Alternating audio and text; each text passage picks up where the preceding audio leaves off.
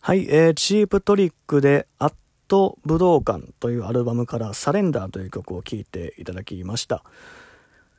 えー、やっぱね、チープトリックも、割とキッスに通じる、そのキャッチーなメロディーと、まあちょっとハードな感じのサウンドっていうかね、まあキッスよりかはもうちょっと軽めのサウンドかもしれないけど。で、まあチープトリックはね、その僕もやっぱりかなり影響を受けてて、すごいもう自分の今まで作ってきた曲にもエッセンスが割と入ってるぐらいの、まあ、影響を受けてるバンドですね。でチープトリックのね、このアット武道館っていうライブアルバム、1976年リリース。まあこれがた日本でね、先行で発売されて、で、後に、あ、じゃない、1978年か。1978年に、えー、日本でリリースされて、で、その翌年、1979年に本国アメリカでリリースされました。で、アメリカでリリースされた時に、このライブアルバムが人気が出て、チープトリックも本国でブレイクを果たすと。そういう流れですね。それでね、まあこれ、アット武道館って言っときながら、えー、武道館以外にも大阪のね、厚生年金会館。今はオリックス劇場かなそういう名前になってると思うんですけど、でレコーディングされてると。これ結構多いんですよね、このパターン。そう、武道館で撮りましたって言っておきながら、実は大阪だったり他の地域だったりっていう音源が入ってるっていう、そのパターン割と多いんですけど。まあでも本当でも、すごいいいライブアルバムですね、これも。で、まあ、チープトリックのこのアット武道館に関しては、コンプリートバージョンというのもリリースされてまして、今は。だからその当時のセットリストをそのまま全部完全に収録したえー、バージョンがあるんですけど、僕はね、あのー、どちらかというと、最初に、一番最初にリリースされた、まあ、10曲ぐらいが入ってる、まあ、レコードの時にリリースされたアット武道館をおすすめしたいところですね。あの、もちろんその完全版も当然素晴らしいんですよ。しかも CD とかで買うと DVD が付いてたりしますから、その武道館だったりの映像がフルで付いたね。まあ、お得っちゃお得だし、それも当然、まあ、ファン、本当のファンなら、チェックしてて当然だとは思うんだけど、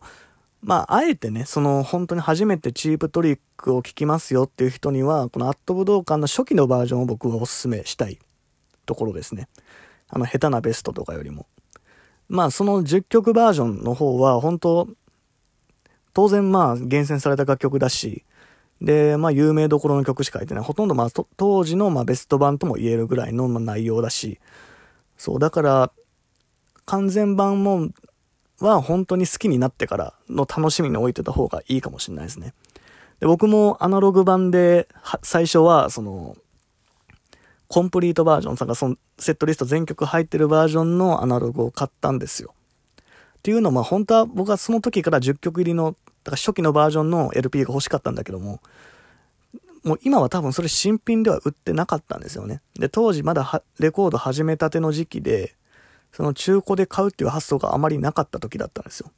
それで Amazon とか見ててもないので、もし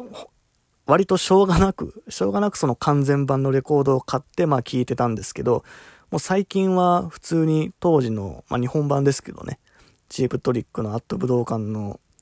10曲、初期のバージョンのレコード買って、もう結局もうそっちしか聴いてないですね、今は。いやもうほんと選曲がいいんですよね。すごいスッキリして聴けるし、チープトリックのかっこいいところが全部詰まってる、そのライブアルバムに。もうそれは本国でも人気出るし、うん、日本でもね、人気がもっと出るだろうなっていうぐらいの、本当そんなクオリティで、そう、ライブアルバムとしても非常に素晴らしいんですよね。ただね、あと、まあ、これ、この時代のライブアルバムならではの話になるんですけど、まあ、こういうこと言っちゃどうかわかんないし、まあ、チープトリュークはそれを知るかどうかしわかんないんですけど、ライブアルバムと言っときながら編集とか修正をしてることがかなり多いんですよね、この時のライブアルバムって。この時って、まあ、他、チープトリューク以外の話ですよ、全体の話で。まあ、有名な話、ところだとロキシーミュージックかな。ロキシーミュージックのビバロキシーミュージックっていうライブアルバムがあるんですけど、それはもう修正の嵐だそうです。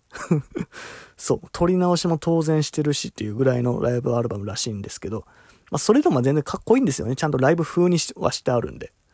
そう。今の時代はそういうのはない、あるんでしょうかね。日本でも。どうなんだろう。なんか修正する方がめんどくさそうなイメージが僕みたいな素人からすると思うんですけど、もう間違っててもそれがね、なんか、ライブの醍醐味みたいなところもあるし、ちょっと音が変になっちゃっててもね、そういうトラブルがあってこそ、なんていうのかな、その、生でやってるダイナミズムっていうかね、そういうのを感じれるから、そういうのはもう別に直さなくていいんじゃないかなとは思うんだけど、やっぱり当時はね、そのやっぱ作品としてのクオリティを重視していたのか、そういう手法がね、割と取られることが多かったってよく聞いてますけどね。はい。今の時代はどうなんでしょうね。今はそのクリックとかをね、聞きながら、えー、っと、演奏する人も多いから、もしかしたらそういう取り直しとか、間違った箇所だけね、えー、ちょっと入れ替えるとか、まあ、昔に比べたら全然やりやすいから、もしかしたら横行してるのかもしんないけど、オートチューンで直したりする人はいますよね、やっぱりでも歌の音程を外した時のとことか。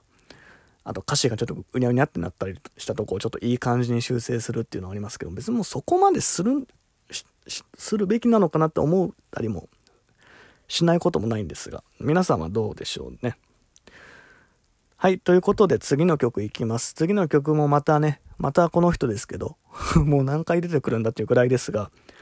まあ、デビッド・ボーイですよ。で、デビッド・ボーイもライブアルバムはたくさん出してるんですよ。で、まあ、どれも素晴らしいんだけど、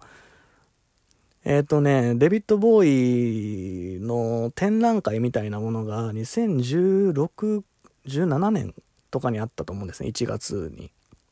1月から4月ぐらいか。何年だっけ ?2017 年ですね。多分デビッド・ボーイが亡くなった次の年だったと思うんで。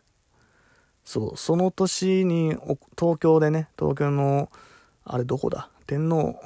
天皇図って読むんですか？あれ。天皇図アイル？天皇スアイル？わかんないけど。そこで、ね、デビッド・ボーイ・イズっていう、まあ、展覧会があって、僕も行きました。東京まで。1日目も見て、で、1泊して、その次の日帰る前も見てっていうぐらい。まあ、結構まあ評判がね、かなりすごかったし、まあ、デビッド・ボーイあまり知らない人でも、そのデビッド・ボーイ・ズに関してはちょっと聞いたことあるなって思う人も、もしかしたらいるかもしれませんけど、その時にね、あの、最後の、えっと、エリアっていうのかな、その展覧会の。